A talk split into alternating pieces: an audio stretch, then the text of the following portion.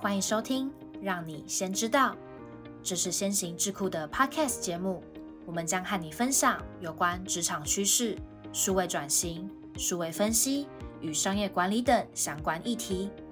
如果对我们的主题感兴趣，欢迎留下你的想法，别忘了分享给你的亲朋好友。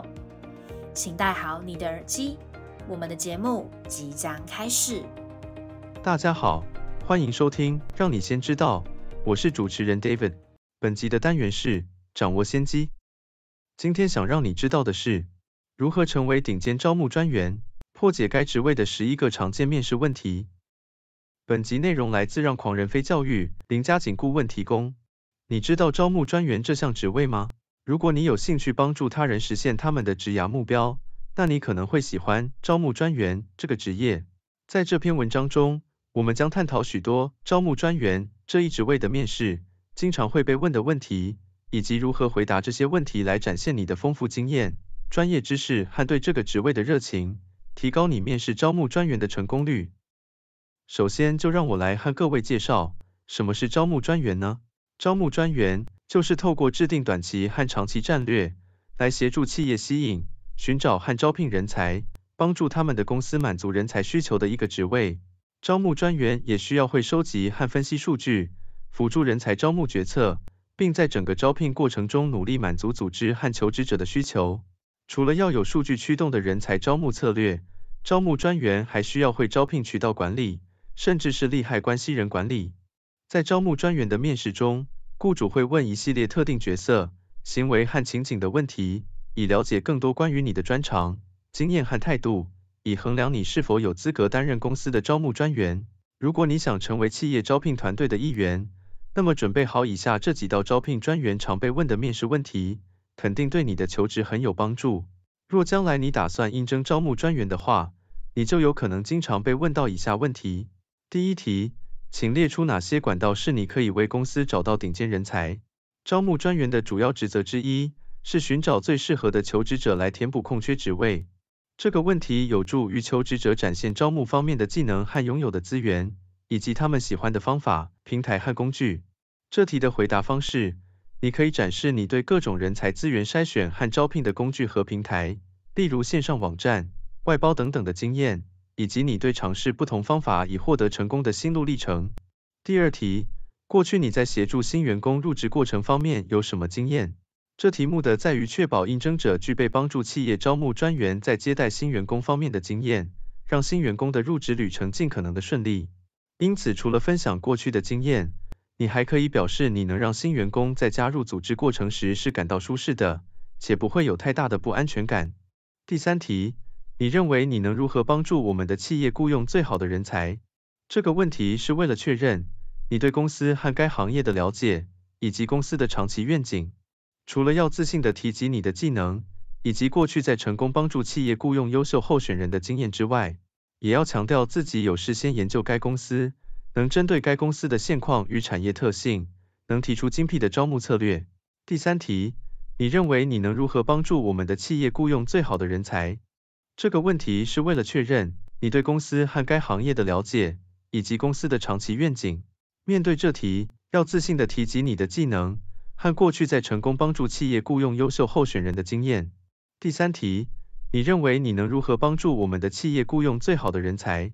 这个问题是为了确认你对公司和该行业的了解，以及公司的长期愿景。面对这题，要自信的提及你的技能和过去在成功帮助企业雇佣优秀候选人的经验，并且强调已事先研究该公司，能针对该公司的现况与产业特性，能提出精辟的招募策略。第四题，你在工作中使用过哪些求职者追踪系统？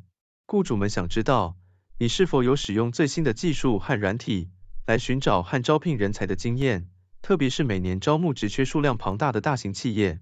而此次新冠肺炎疫情蔓延全球，后疫情时代许多企业非常关注 ATS 的应用与相关议题。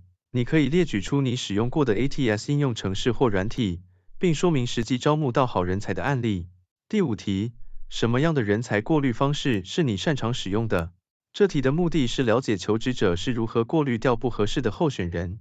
因为如果让不适合的人选进入了下一阶段的面试，不仅浪费了人资单位与用人单位的面试时间，也可能产生后续的管理成本。你可以说明你所熟悉的求职者过滤方式，例如技能测试筛选、社交媒体筛选、简历筛选、求职信筛选、视频面试筛选、试用任务筛选，并举例说明你何时使用过这些不同的方式，以及他们如何帮助你雇佣到最好的人才。第六题，当你不得不在两个具有相似资质和经验的求职者中做出艰难的选择时，你是如何决定雇佣谁的？对于人才招聘专员来说，处理庞大的人才库资料是日常工作内容，他们经常要从多个方面评估候选人，以做出正确的决定。这包括技能、经验、潜力和文化适应。除了解释一下你将如何权衡所涉及的不同因素。你也可以说明如何在不操之过急的情况下快速做出正确的决策。第七题，在你过去的工作中，你是否曾经错过一个出色的求职者？请告诉我们你会采取什么不同的方式来改变结果。其实，在人才招募中犯错是很常见的，没有人是完美。重要的是你要承担起责任，从错误中学习，并表现出改善和成长的能力。被问到这题时，你可以向面试官说明。你能够快速意识到自己的错误并承担责任，反思事情是如何出错的，以及你现在会采取哪些不同的做法。第八题，你是否曾选择从组织内部征选适当的人，而非从外部招聘人员？从内部招聘晋升员工可以帮助组织留住最好的人才。若能在组织内部就找到合适人选，往往是最佳的做法。如果可以善用内征的方式，不仅创造组织的职务流动。同时也节省了招募成本。建议可以提到你有从外部和内部寻找候选人的经验，并简要介绍这两种方式的优点和缺点。最后，仍必须提到你最终还是帮组织找到了合适的人选。第九题，你如何对待那些没有得到工作的候选人？HR 寄出的未录取通知，代表着公司的评估结果以及对待没有入选的求职者的态度。HR 若能适当的放软姿态。保持与未录取候选人的友好关系，将有助于建立公司的好形象。这题说明招募专员往往太专注于雇佣合适的人才，将导致他们不能为那些被拒绝的候选人提供良好的体验。因此，可以再进一步说明你妥善处理员工关系的方式有哪些。第十题，如果你的人才进推荐率很低，你会想要如何改善它？人才进推荐率，简称 NPS。NPS 代表人才在你的招聘过程中的体验是好是坏。若求职者在网上散播负面评论，将会损毁公司的形象。因此，提升 NPS 分数有助于优化招募体验。这题可以表示你会深入去了解为什么分数低，为什么有人会推荐或不推荐，是因为申请过程、面试时发生的事情，还是其他原因，然后采取相应的行动。第十一题。如果你想填补一个具有挑战性的职位，但在几个月后还没有找到合适的候选人，你会怎么做？招募专员经常被指派填补需要复杂技能的高阶职位，这意味着找到合适的候选人可能需要更多时间。